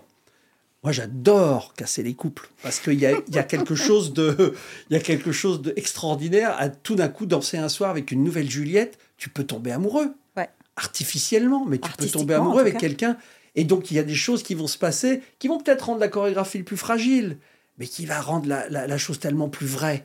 Et moi, c'est ce que je veux, c'est que quand toi tu viens voir le spectacle, quand on vient voir mon Roméo et Juliette, j'ai pas envie qu'on dise ah j'aime bien la chorégraphie, j'ai envie qu'on dise j'ai été amoureux comme ça moi quand j'avais 15 ans, je me rappelle là, quand il lui touche la main, ah je me rappelle ça m'avait fait un petit frisson. C'est ça, c'est mettre la vraie vie. Il y, a, quoi. il y a ce moment-là dans la belle aussi. Hein. Oui, bien sûr. Il y a ce moment-là dans la Bien belle. sûr. Quand elle apparaît. Bien- bien et sûr. Que, et que c'est pas le même cast. Eh oui. Il y a cette surprise qui est Ah ben, différente quand même. Et, c'est incroyable. Et ça, si les danseurs vivent cette chose-là de manière réelle sur scène, tu peux pas ne pas être touché. C'est la ça, scène. ouais. Et à la fin du compte, j'ai envie de te dire, au fond, le chorégraphe a envie de te dire, c'est pas tout à fait vrai, c'est parce que c'est tellement bien pensé et tout. Mais au fond, fond, vraiment, moi je sais que c'est ça qui m'intéresse quand même le plus. Oui, oui. Je- comprends ce que tu dis parce que ça fait le lien avec, euh, avec euh, Fête de la danse. Oui, Ça fait le lien avec ça. oui, Parce que le fait de danser tous ensemble, puisque l'idée, dis-moi si je me trompe, Mhm. mais l'idée de Fête de la danse, c'est tout le monde est ensemble. Ouais. On partage tout ça ensemble. Les pros, les amateurs, les gens qui viennent avec une poussette, les gens. Voilà. Il y a dans ce moment-là une vérité qu'on ne peut pas changer et qui n'a Mhm. rien à voir avec la chorégraphie. Hum, Absolument. Mais c'était même, c'est même dire au public, vous nous regardez toujours assis dans votre fauteuil et nous on est là comme des dieux sur la scène. euh, Euh, on est loin de vous, en fait. on est loin de vous, on vous éblouit de notre savoir-faire. Mais non, soyez vous les, les artistes, vous allez vous rendre compte. Tout d'un coup, mettez-vous à danser et nous les artistes, on est là plus pour être avec vous, Pour vous pour accompagner, partager ouais. avec vous, pour vous accompagner. Mais c'est parce que la danse, ce qu'il y a d'extraordinaire avec la danse, c'est que c'est partout. Je veux dire, euh, Ah bah oui. On peut danser sous sa douche. hein. mais on danse sous sa douche. Tu, euh, n'importe qui rentre chez lui le soir et il entend une petite salsa, ne me dis pas qu'il n'y a pas deux, trois petits coups de hanche, même Mais pour Je rigoler. vais même te dire mieux, Coco Gauff, la tenniswoman américaine, là pour l'Open d'Australie, elle a choisi de célébrer ses victoires en dansant. Ben voilà. Mais la danse, c'est, c'est, c'est un rituel, euh, c'est inné. C'est, enfin, c'est Ah quelque ouais. chose qui est euh, chez, chez, chez l'homme, c'est quelque chose qui est euh, inévitable, j'ai envie de dire. La danse, elle est, elle est, elle est, elle est partout. Elle, elle, elle nous a... Et le, la chorégraphie, pour moi, c'est ça. C'est le, le mouvement, il est, il est perpétuel. Il n'y a, pas- il y a pas de tout danse, quoi. Enfin, c'est vraiment. Alors, il faut accepter cette idée qu'une boîte de nuit, euh, que du hip-hop, que du jazz, que du classique, que du contemporain, euh, que du traditionnel. Moi, je, vraiment, j'ai jamais, euh, j'ai toujours détesté, mais dans tous les domaines, même dans le domaine de l'art, soit la peinture, la musique, cette espèce de ségrégation systématique d'un univers contre l'autre. Euh, si on aime la musique contemporaine, il faut qu'on déteste la musique classique. Si, moi, je- je- malheureusement, franchement, en voiture, je peux écouter Schubert, je peux écouter euh, euh, n'importe quoi. Enfin, il y a tellement pas de règles là-dessus. Ah non, mais je, je- je- je suis entièrement d'accord. Ce que, ce que je me dis en t'écoutant, c'est que euh, on a tous besoin de faire des choix. Oui. Tu, tu vois, c'est, tu dis, il n'y a pas de règles, etc. C'est très compliqué quand il n'y a pas de règles, parce que Oui. les, les gens ont besoin, enfin, on a souvent besoin d'être Oui, oui. aidés, d'être, un peu guidés. Tu as raison. Euh, et, et surtout, ça aboutit à ces cadres qu'on pose et qu'on dit si tu aimes le classique, tu n'aimes pas ça. Si tu fais voilà, si tu fais ça, tu vas pas faire ça. Et ça, Mm. et ça donne un certain. Tu as ça raison. rassure les gens. Tu as raison, qui, mais cadrer. Il Ouais. faut cadrer les choses. Mais, mais, mais je- moi, ma chance, c'est que je- en tant que chorégraphe, je fais ça. Mais en tant que directeur, je peux faire plus. Eh ouais. C'est fais- l'avantage de la double J'invite des chorégraphes que, dont, dont j'aime pas particulièrement le travail. J'invite des compagnies dont je suis pas forcément fan de ce qu'ils font. Mais je sais que euh, ces compagnies-là sont qualitativement indiscutables et qu'une certaine Partie partie, du public. du public est passionnée par ce type de travail et par respect pour ce public qui me supporte depuis 30 ans, je me dois de lui offrir une diversité qui fait qu'il pourra encore me supporter 30 ans. Parce que si je ne lui donne que ce que j'aime et que ce que je fais, c'est insupportable. Est-ce que c'est une recette que tu appliques à tes enfants? Parce que eux aussi te supportent depuis longtemps. Tu les supportes, mais eux aussi te supportent depuis longtemps. Enfin, depuis longtemps. Ils sont tous 30, ils sont trentenaires. Ah tes ouais, enfants, ouais, hein. ouais, ouais, ouais, 36, 34, 32, donc euh, Voilà. ils sont tous... Donc ils euh, sont trentenaires. Donc ils, te, ils supportent au moins depuis 30 ans. Oui, et, donc, et donc, euh, est-ce que c'est une règle que tu leur appliques aussi? Est-ce que tu, tu as essayé de les entraîner vers la danse ou pas? Alors, je pense que j'ai fait. On en parle parfois. Je pense que j'ai été assez terrible avec ma petite Juliette. Parce que je pense qu'elle était assez douée. Et elle avait commencé la danse. Et je la regardais avec mes yeux de professionnel. Ah, Et je la trouvais vraiment pas très bien. ah là là. Et quand j'y repense aujourd'hui et que je vois des enfants à son âge, je me dis qu'elle était quand même peut-être assez douée. Mais je ne suis pas mécontent euh, qu'elle soit partie sur la voie qui est la sienne aujourd'hui, qui est une voie euh, très Bon, elle, est, cré- elle est particulière. créatrice quand même. hein. Oui, elle est, elle est. Je dois dire que je suis très très heureux de mes, mes trois enfants. Euh, Beaucoup d'admiration pour euh, mon ex-femme, dont je suis divorcé, mais qui a eu quand même ce courage assez incroyable d'élever ses trois enfants entre euh, l'âge de 12 et 19 ans. C'est-à-dire que moi j'étais très très peu présent. Beaucoup sur les routes. beaucoup sur les routes. Euh, mais quand on sait ce que c'est que l'adolescence, y faire face toute seule, chapeau. Euh, euh, ils sont vraiment euh, magnifiques. Je- je- les trois sont dans des domaines artistiques, ce qui m'a assez... euh, enfin, pas qui m'a surpris, mais, mais de manière très surprenante. C'est-à-dire que Augustin, lui, il a, je pense, hérité de son grand-père. Il est un merveilleux. Alors, c'est vraiment un, un des, un des seniors designers chez, chez Chanel. hein, il fait toutes les collections. Il est le responsable directeur artistique de la collection de Barry maintenant. Euh, donc, il est vraiment ancré dans cet univers-là. Il m'a fait d'ailleurs très beaux costumes pour la, pour la mégère. J'allais te dire, les costumes de la mégère, on s'en Ouais, ouais. souvient tous. Hein. Et c'est marrant parce que c'est vraiment un, un gamin. Je, revois mon père avec lui en train de dessiner les camions de pompiers. Il Augustin, toujours pardon, doué. si, si parce que tu parles de la mégère, alors ju- justement, euh, les costumes de la mégère, c'est l'explosion de la couleur. Oui. Oui. Et c'est très surprenant. Oui, puis il y a, il y a un sens du, du, du, du vêtement Ouais, et de l'harmonie, dans du le mélange. costume qui Ouais, était ouais. très surprenant. Mais c'était terrible parce que lui, j'attendais qu'il me fasse les costumes. Je lui ai, fait un- je lui ai donné un défi terrible. hein. Je- Quand ton père, moi je me rappelle, quand mon père me, me faisait une réflexion, ça prenait du poids. Alors évidemment, tu ne mesures pas toi. Quand j'ai dit à, Augustin, est-ce que tu veux me faire les costumes de... Je, je pense qu'en lui disant, est-ce que tu veux me faire les costumes de la mégère, il a entendu, tu vas faire les costumes de la mégère. Et il les sortait pas, ces costumes. Ça a, été, ça a duré un bon moment. Et un jour, le Bolchoï m'appelle, il dit, il me faut les maquettes. Et je, il était à, à Monaco à ce moment-là avec moi. Je l'ai enfermé dans l'appartement. Et j'ai dit, tu ne sors pas tant que je ne sors pas les maquettes. Et là, je reviens huit heures plus tard, toujours dans sa chambre. J'ouvre la porte et je vois des merveilles par terre. Tous ces dessins. Et je sentais que c'était là. hein. Il n'arrivait pas à le sortir. Ouais. Ah, j'en avais les larmes aux yeux. Je regardais et je disais, ah, je disais, Hum, c'est bien. Hum. Je regardais, je disais, putain, la vache, le con, c'est super bien, quoi. Et il regardait avec petites mèches comme ça et tout. Waouh, là, j'ai dit, quand même, ça m'a bluffé. Et je suis pas surpris de voir où il est euh, aujourd'hui. Et la. Juju, elle, c'est une espèce d'actrice. Elle a- je pense qu'elle a inventé. C'est une actrice. Elle a toujours rêvé et elle a fait. Et elle va refaire un film là prochainement avec Marshall. Mm. Elle, elle aime ça. Mais c'est une merveilleuse cuisinière. Mais c'est en fait c'est une actrice de la vie. C'est-à-dire que c'est quelqu'un qui aime. Je pense qu'elle n'a pas réalisé qu'en fait sa vie est un film permanent. c'est un, personnage magique, ça. hors du commun. Et bon, Félix, c'est un merveilleux euh, photographe. Alors lui, je ne sais pas d'où c'est sorti. C'est un gamin qui, a priori, ne me montrait aucune affinité artistique. Il a un œil sidérant. Il s'est construit tout seul. Euh, autant Augustin, je sais que je l'ai accompagné, il a été proche de Karl, Ouais. il, a, il a aimé avec mon père, il était un peu le pied à l'étrier. Juliette, bien sûr, pareil, parce qu'elle, c'est ma plus grande fan et qu'elle vient voir tous les spectacles, qu'elle est passionnée par la danse, même si je l'ai frustrée en, en- en lui interdisant d'en faire, mais peut-être que je lui ai rendu service, on ne le saura jamais. Ouais. Félix, c'était un gamin, il voulait être agent de joueur de foot. Euh, il Encore le foot, mais Oui. dis-moi, dans la famille Maillot, il y a oui, du foot. euh, hein. mais ils sont tous, euh, ils sont sont tous, tous fans de foot. Ouais. Mais euh, Le foot. et parce alors, que le foot à haut niveau, Tu sais, Ernest Pignon, Mm. il peut rater une conférence pour voir un match de foot. hein.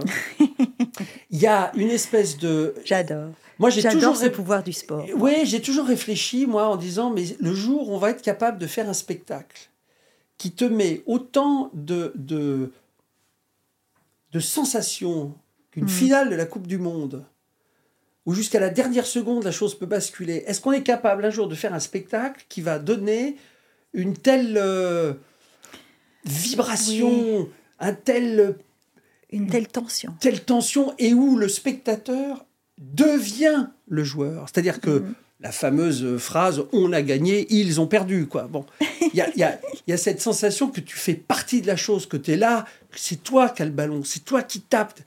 Et, je, et franchement, quand je regarde ça, je me dis, mais je ne sais pas si, euh, si c'est possible de créer un spectacle qui puisse créer à un moment une telle, euh, une telle attente. Oui. Tu vois? Alors, c'est difficile à imaginer parce qu'il y a le suspense qui manquera toujours. Dans un spectacle, il y a moins de suspense, à moins, si- à moins que ce soit la première fois que Oui. tu le vois. Sinon, il n'y a pas de suspense. C'est-à-dire que Je sais Roméo- pas d'ailleurs, oui. Malheure- malheureusement, Roméo et Juliette, on sait tous comment ça finit. Voilà. Non, puis peut-être que ça n'a aucun intérêt. de- Mais ce que je trouve quand même, c'est qu'on ne peut pas nier la force Ouais, que, ouais, ça amène. Et puis, quand c'est magnifiquement joué, la, la- la- le délier, euh, la manière dont les balles passent en une passe, quand on Ah bah. regarde, quand on sait, quand tu as tapé toi-même dans un ballon, Monsieur, il y a du talent. hein. c'est extraordinaire. Il y a quoi. aussi du talent dans le foot, hein, bien sûr. Bon, bon, voilà. Après, il y a tout le reste qui est euh, discutable, mais en attendant ça.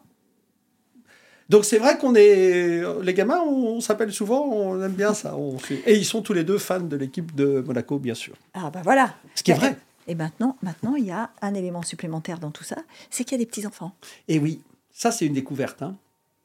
Et ben, moi, ce qui me frappe, et je t'en parle parce que tu partages ça sur les réseaux, hein, tu partages ce bonheur euh, complètement nouveau pour toi, Hmm. qui ne change rien aux autres bonheurs de ta vie, mais, Non, mais. qui est- qui est- tu partages ce bonheur qui est complètement nouveau pour toi d'être grand-père. Ouais, c'est très étrange. euh, La princesse dit quelque chose de très beau à ce sujet. D'ailleurs, elle me disait, mais tu sais, c'est normal que tu qu'il y ait cette relation entre les petits enfants et le grand-père parce qu'on a le même ennemi. Les parents. C'est très très juste. Mais c'est surtout, euh, moi, ce qui, me, ce qui me perturbe le plus et qui me. Comme j'ai été assez peu présent parce que j'étais beaucoup sur les routes et que j'ai. J'ai. Tu avais, une exigence de travail Oui, énorme. mais j'ai quand même, une- t'as quand même une force de culp. Enfin, moi, j'ai une forme Ouais. de culpabilité par rapport à des choses que j'ai pas vécues avec mes enfants. Puis parce que c'est pas ma nature. Je suis pas très, euh, je suis pas très papa euh, gâteau de sable, tu vois. Mhm. Enfin, euh, gâteau Ouais. de sable. Et euh, je suis je suis pas très, c'est pas un truc que je sens. Je, c'est pas, pas ma nature. Mais peut-être parce que mon père aussi était pas comme ça avec moi. Enfin bon, on va pas faire une psychanalyse. En attendant, euh, parfois, je, je me surprends à avoir cette relation extrêmement euh, euh, particulière avec tes petits-enfants parce qu'effectivement, tu n'as aucun emmerde, tu n'as que les avantages, tu peux jouer avec eux, tu peux leur faire faire tout ce qu'ils n'ont pas le droit de faire. dire oui Tu peux dire oui, tu voilà, dire non. tu le fous sous le canapé, on se regarde un petit dessin animé ensemble et c'est magnifique parce que moi je me suis quand même, j'aurais jamais imaginé qu'un jour je verrais la Reine des Neiges, mais je l'ai vu, je l'ai vu en décembre avec ma petite fille, donc euh, elle me le C'est chantait, bon, mais bon c'est voilà. bon ça. Oh là, voilà. Alors là, c'est c'est le scoop mais- du jour. Mais moi, j'ai une forme de culpabilité parce que j'ai le sentiment à chaque fois, je me dis, mais en fait, je me cache de mes enfants quand je suis avec mes petits-enfants parce que j'ai peur qu'ils m'en veuillent de vivre avec eux ce que j'ai l'impression que des fois, j'ai pas vécu Ouais. avec eux-mêmes. Bon, c'est c'est légitime que tu aies Et- cette pensée, mais, mais, mais d'un autre côté, euh, et tu l'as souligné, et la princesse te l'a rappelé, Mm. euh, ce n'est plus la même relation. C'est vrai. C'est vrai, c'est vrai, c'est vrai. Mais, euh, mais par contre, c'est fa- Alors, par contre, j'avoue aussi, cinq jours, oui, Une année peut-être moins. hein. peut-être pas. Voilà. C'est-à-dire que là, je m'aperçois quand même que j'ai eu trois enfants, et c'est vrai qu'on oublie l'énergie hallucinante que ça absorbe. La Deux enfants. turbulence. Ah là, là j'ai Max et Tim qui sont les deux petites Félix, et Max a... Tim va avoir euh, un an dans, dans deux jours. Mais c'est monstrueux ce que ça te pompe comme énergie. Enfin, vraiment, quand ils sont couchés, tu. Et j'ai vraiment Quand ils dorment. quand il dort. Et je pense qu'on on, on- on se dit qu'il y a une baisse de la natalité un peu partout dans le monde, mais euh, peut-être pas si étonnant. bah, je, oui, bah, on en revient peut-être à cette histoire. Enfin bon, ça va peut-être pas être tout à fait dans, l'air du temps, mais moi, ma mère, je l'ai, je l'ai connue euh, toujours s'occupant de nous. Mm. Et j'ai entendu souvent des gens me dire Oui, oui, mais euh, bon, euh, a jamais travaillé. Non, mais vous rigolez ou quoi? Enfin, je veux dire, élever deux enfants ou trois enfants, si ça, c'est pas travailler, alors maintenant on arrive au congé parental, ou ces choses-là, mais on, est passé, bien entendu, qu'il est temps qu'en fait les femmes puissent travailler, mm. mais ne sous-estimons, en tout cas ne méprisons pas ceux qui ne le font pas. Quand on voit le travail que c'est, l'énergie que ça prend, et mon Dieu, moi je sais que si l'équilibre euh, qu'on a entre mon frère et moi est aussi fort, c'est pas par hasard non plus. Bah, enfin, je veux dire, euh, être toujours en rentrant chez toi avec euh, ta mère qui t'attend, qui s'occupe de toi, euh, qui est attentive à ce que tu veux faire. C'est quand même une, un luxe émotionnel assez extraordinaire. Bien entendu, je ne porte pas de jugement sur ceux qui ne le font pas, mais je dois remarquer quand même que quand tu as eu le bonheur d'avoir une, cellule familiale de ce type-là, en tout cas moi, j'ai le sentiment que ça a été une protection.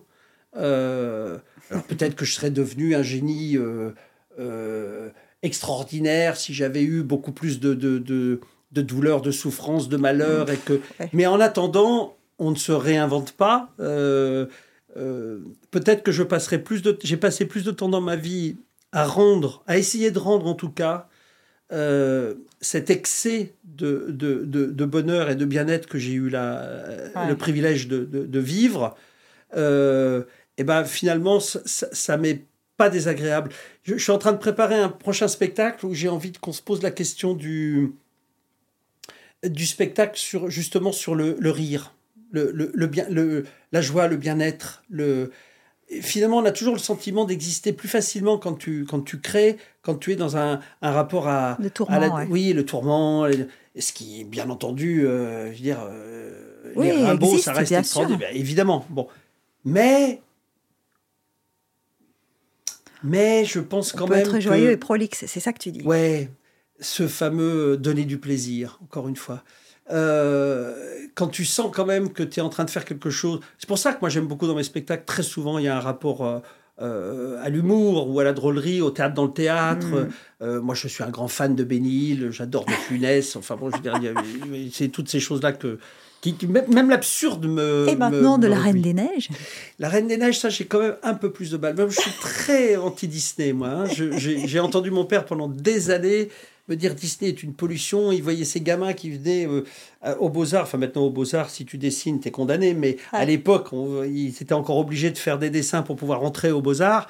Et ils dessinaient toujours des espèces de trucs de. Ah, ça, ça, le rendait absolument, euh, absolument fou. Il n'avait pas tort, d'ailleurs. Il n'avait pas tort. Bon, et maintenant, alors, qu'est-ce qu'on peut te souhaiter maintenant? Parce que on a parlé de tout ça, et il y a une chose qu'on n'a pas évoquée, c'est euh, est-ce qu'il y a un moment donné où tu te dis j'ai envie de faire autre chose? Non. Non. Faire autre chose, non. Alors c'est très curieux parce que quand même, j'ai 63 ans. Et... Bon, c'est super jeune. Non, c'est pas super jeune. 63 ans, ça tu es, tu es condamné à quand même... Moi, j'ai toujours vécu avec un, sentiment euh, fort euh, d'immortalité. Mais vraiment, parce que je pense que mon, mon énergie vitale était tellement forte que c'est vraiment quelque chose d'après. Je pouvais même m'imaginer à un moment que j'allais peut-être défier la nature. j'allais peut-être pas mourir un jour. Et puis j'ai eu ce emmerde de santé euh, à 50 ans. On m'a coupé un petit bout du, du ventre.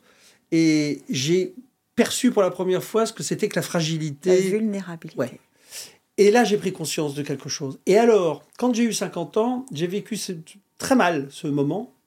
Parce que, euh, alors je peux le dire facilement maintenant, parce que j'étais plutôt un beau gamin quand j'étais jeune. Et euh, je retrouve des photos de moi avec mes grands cheveux blonds et tout. Je dis, putain, il était beau le mec. Ça n'a tellement plus rien à voir avec maintenant que je peux le dire. C'est comme si c'était quelqu'un d'autre. Mais quand tu passes 50 ans, en tout cas moi, quand je les ai passés, j'ai eu ce moment assez monstrueux de sensation d'avoir perdu ta jeunesse. C'est-à-dire que tu rentres dans un bar ou dans une boîte de nuit et tu vois bien qu'on ne te regarde plus comme on te regardait à l'époque. Enfin, y a Ça ne suscite plus le même intérêt. et tu ne peux pas encore percevoir le peu d'intérêt que peut avoir le fait de devenir plus âgé. Donc tu n'as que la sensation de ce que tu as perdu. Et c'était très violent pour moi. Ça a été quelque chose difficilement... Euh, Et j'ai eu beaucoup de mal à, l'accepter. Et puis, euh, maintenant, j'ai cette paix intérieure avec ce sentiment qu'il y a une fin, que dans la nature des choses, j'ai une douzaine d'années devant où j'ai la garantie, a priori, si la vie va plutôt bien, euh, d'être à peu près encore en état jusqu'à 75 piges, et puis ça va se compliquer gravement après. Bon. Donc c'est rien, c'est 12 ans. C'est 12 ans. Donc, je ne peux pas ne pas imaginer les choses avec une projection réaliste de ce que j'ai envie de faire. Et je me dis que j'ai eu très longtemps envie de faire un film. C'est quelque chose qui m'a beaucoup trotté dans la tête. Euh, mais j'ai plus le temps d'avoir des ambitions euh, démesurées. Je trouve que ça n'a pas d'intérêt. Je pense que ce qui a de l'intérêt, comme je l'ai toujours fait, c'est de vivre année après année. Ce que tu as envie de Comme une vie. Voilà. Moi, la chance que j'ai au ballet, c'est que chaque année est une vie. J'ai des nouveaux danseurs, des nouveaux projets, des nouveaux spectacles. Et puis à la fin de l'année, on recommence. Et ce cycle euh, propre à la vie du, des saisons, c'est quelque chose qui, dans ma profession, existe, puisque j'ai mes spectacles de décembre, mes spectacles d'avril, mes spectacles de juillet. Donc ma vie est cadrée, et chaque année est une petite vie, puisque je vais rencontrer de nouveaux danseurs, de nouveaux chorégraphes, etc eh bien, je vais te dire, mon ambition là, elle est de me laisser porter jusqu'à ce qu'on me dise éventuellement, euh, papy, euh, dégage, il faudrait peut-être mettre un jeune, ça fera du bien à tout le monde. Et ça arrivera, bien entendu. Et probablement que je pense avoir la décence de le, de le faire avant que ça ne devienne insupportable.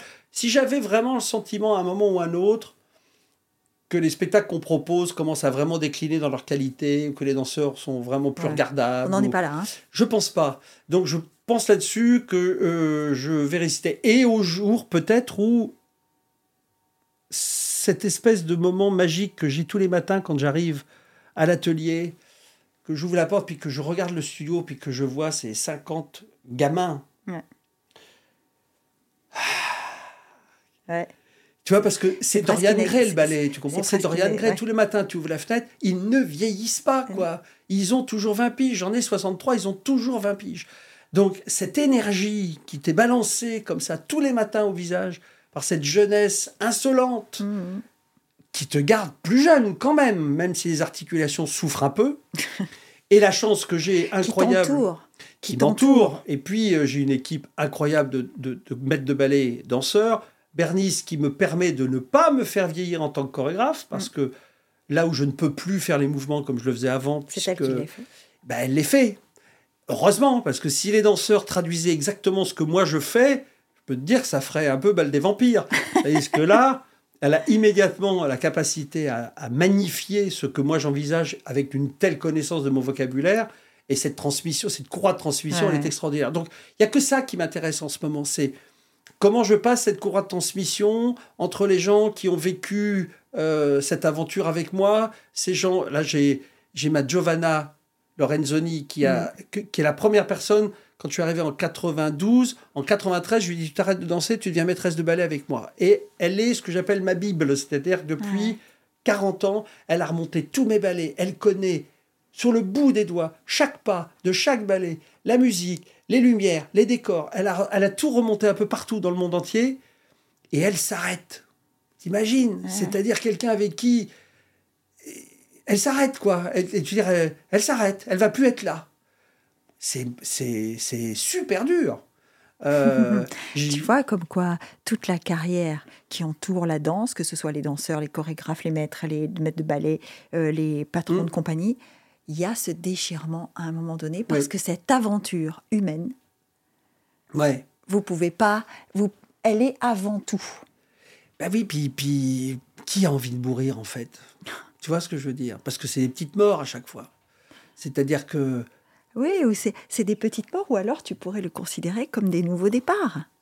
Alors, la princesse m'a dit ça un jour, elle a raison, elle a dit non mais il faut pas que il faut déchirer la page. Et c'est ce que c'est ce que c'est ce que je fais et c'est ce qui me garde euh, vivant en plus, ce qu'il y a d'extraordinaire, c'est que c'est une espèce de chaîne, tu sais, année par année, les choses se tissent de manière très délicate. C'est jamais des, fractures qui sont trop violentes. Et en plus, depuis le, Covid, euh, là où j'avais en général 5, 10, 15% de changements dans la compagnie chaque année, là, les gens sont beaucoup plus sédentaires. Ils, ont moins envie de partir, peut-être aussi parce qu'ils mesurent à quel point on est dans un, monde un peu à part. Hein et, la chance qu'on a d'y être. Mais, euh, mais je pense qu'il y a aussi un. Ouais, une, moi j'ai moins besoin de, de, de tout rafraîchir, même si je mens, parce que je, la nouvelle distribution que je fais sur Vers un paysage qu'on va présenter en avril, c'est que des petits jeunes qui l'ont jamais fait. Et j'ai envie de revenir à cette énergie quand on l'a créée en 95. Moi, j'avais donc 35 euh, ans. Les danseurs avaient 20 piges, 22 piges. C'était Gaëtan, Bernice, Chris. Euh, ils avaient une force. C'est quand même le privilège de la jeunesse, la danse. Tu t'aperçois, il faut savoir que le corps décline à partir de 18 ans. Hein. Ton corps est à son apogée physique à 18 ans. Et à partir de 18 ans, ça se dégrade. Ça décroît. Voilà. Et donc, c'est ça qui est, c'est, ce qui est vachement dur pour les danseurs, parce que souvent, ce sont des gens qui ne sont pas encore tout à fait euh, accomplis euh, en tant qu'individus matures. Et quand ils commencent à être matures, leur corps leur dit Salut. Ciao. c'est quand même. En tout cas, il leur dit ciao pour ce qu'ils sont en train de faire sur le moment. Bien sûr. Parce que la plupart du temps, euh, tu parlais de Max tout à l'heure, voilà, ah on est 20 ans après et le type continue de vivre grâce à ça. Hein. Oui, mais, c'est vrai que c'est une école vraiment violente. Et, euh, et, là, je vois tous les petits jeunes qui sont en train de danser en ce moment. Et je vois cette espèce de paysage, c'est un ballet, ils sont 12, c'est 30 minutes, non-stop. Et ça parle de la. Ça parle de, de c'est un ballet pour mon père, cet homme qui a passé sa vie à aller de l'avant en fonçant, qui faisait des décors, il était prof, il peignait, il repartait, bien, il s'arrête, il prend sa retraite à 30 ans pour ne consacrer qu'à sa peinture, à 60 ans, paf il s'arrête en juin, août, cancer. Un an après, mort. Un espèce d'arrêt violent, alors qu'il n'était pas du tout prévu. Et ce ballet, c'est ça. C'est des danseurs qui vont, qui dansent comme des fous, qui vont jusqu'au bout, qui ne s'arrêtent pas, qui courent, qui sont toujours en train de foncer. Et tout d'un coup, paf À la fin du ballet, trois minutes avant la fin, ah, la chose se suspend et ça s'arrête. Et il faut une énergie pour ça qui ne peut venir que qui ne peut venir que de la jeunesse. C'est-à-dire qu'il faut que ce soit cohérent et, combiné avec la capacité physique qu'on a. Tu sais, des fois, je suis dans le studio, je suis assis, et je me rappelle le moment où tout d'un coup, je me levais, je bondissais, je courais, je faisais quelque chose. Je peux plus faire ça. Et c'est monstrueux quand ton cerveau pense des choses que ton corps ne veut plus faire. C'est ça. C'est le basketteur qui, qui, qui, qui, se rend compte qu'il a l'idée de la passe, mais il peut pas la faire. C'est ça c'est le footballeur qui se rend compte qu'il a l'idée du shoot qu'il peut pas faire. Ouais, ouais. Le ciseau, le, ciseau, retourné, ben non, ça va pas être possible. Tu sais que tu vas faire une déchirure. Voilà. Et, ah, c'est violent. Hein. Ouais, c'est violent et en même temps, j'ai envie de te dire, l'ordre naturel des choses. Oui. C'est aussi de, de permettre à Jean-Christophe Maillot d'être différent. Oui. oui. Et d'apporter quelque chose de différent. Oui, oui. Mais c'est sûr, il n'y a pas le choix. Et, et c'est assez, euh, c'est assez enrichissant d'ailleurs, parce que je, mm. les, je les vois, les, les, les, les petits jeunes. ça m'éblouit de plus en plus, puisque ma matière à moi, elle est, elle est plus limitée. Et eux, ils l'enrichissent donc encore plus. Et, et là, c'est extraordinaire, parce que là, tu as un vrai rapport de un vrai rapport d'échange. C'est-à-dire que tu n'es même plus dans la concurrence. Moi, avant, je faisais les mouvements et je pouvais regarder les danseurs en disant dis donc, euh, tant que tu le fais pas comme moi, c'est pas la peine de continuer, quoi. Mais maintenant, non, c'est plus possible. C'est merci. et, et, ça a quelque chose de, c'est assez magnifique. Hein c'est pour ça que, mais tu l'as dit à un moment. Des fois, je me dis bon, allez, tu vas peut-être t'arrêter quand même parce que tu vas peut-être en avoir marre un peu. Il y a des choses qui deviennent dures. Je te dis dire aux danseurs qu'ils doivent s'arrêter. Ça, il y a des choses tu n'as plus envie de faire parce que c'est mm. trop de douleur. Mais je ne sais pas ce que c'est que de ne pas faire ça. Je ne sais pas. Je ne sais pas ce que c'est que d'arriver un matin. T'imagines que ça fait 40 ans que j'entends tous les matins ce piano jouer avec 50 personnes qui sont accrochées à cette barre et qui répondent à ça. Eh ben euh, On imagine très bien. Et c'est pour ça que moi, je te dis, quand je te dis qu'est-ce qu'on peut te souhaiter, je te... ce qu'on te souhaite, c'est de ne pas arrêter. Hmm. Parce que, en fait, euh, pourquoi on devrait mettre un terme à ça. Si le moment n'est pas venu, il n'est pas venu. Peut-être. Si, ce piano, tu as toujours envie de l'entendre, mmh. parce que quand je te dis qu'est-ce qu'on peut te souhaiter, est-ce que tu as envie d'arrêter, c'est parce qu'il y a des gens Et tu as évoqué certaines personnes dans ce parcours Mm. qui, à un moment donné, n'ont plus eu ça. Mhm. Alors toi, c'est le piano. Oui. A- voilà. Euh, Giovanna doit avoir ses raisons. Oui, Euh, Bernice a eu ses raisons. bien sûr. Euh, c'est qu'à un moment donné, ils se sont dit, face à eux-mêmes, il n'y a plus, dans l'éprouvette, il n'y a plus le bon dosage. Mhm. Si toi, c'est pas arrivé, ce qu'on te souhaite, c'est de continuer. Oui, oui. Mais en tout cas, c'est vrai que c'est pas arrivé. Eh ben voilà, ce sera le mot de la fin. C'est pas arrivé. Et, et surtout pour nous, ça veut dire que c'est pas fini et que euh, Mm. Monaco va encore découvrir du Jean-Christophe Maillot Et ses invités. et ses invités. Merci Jean-Christophe, c'était passionnant. Merci beaucoup. Merci à toi. Merci.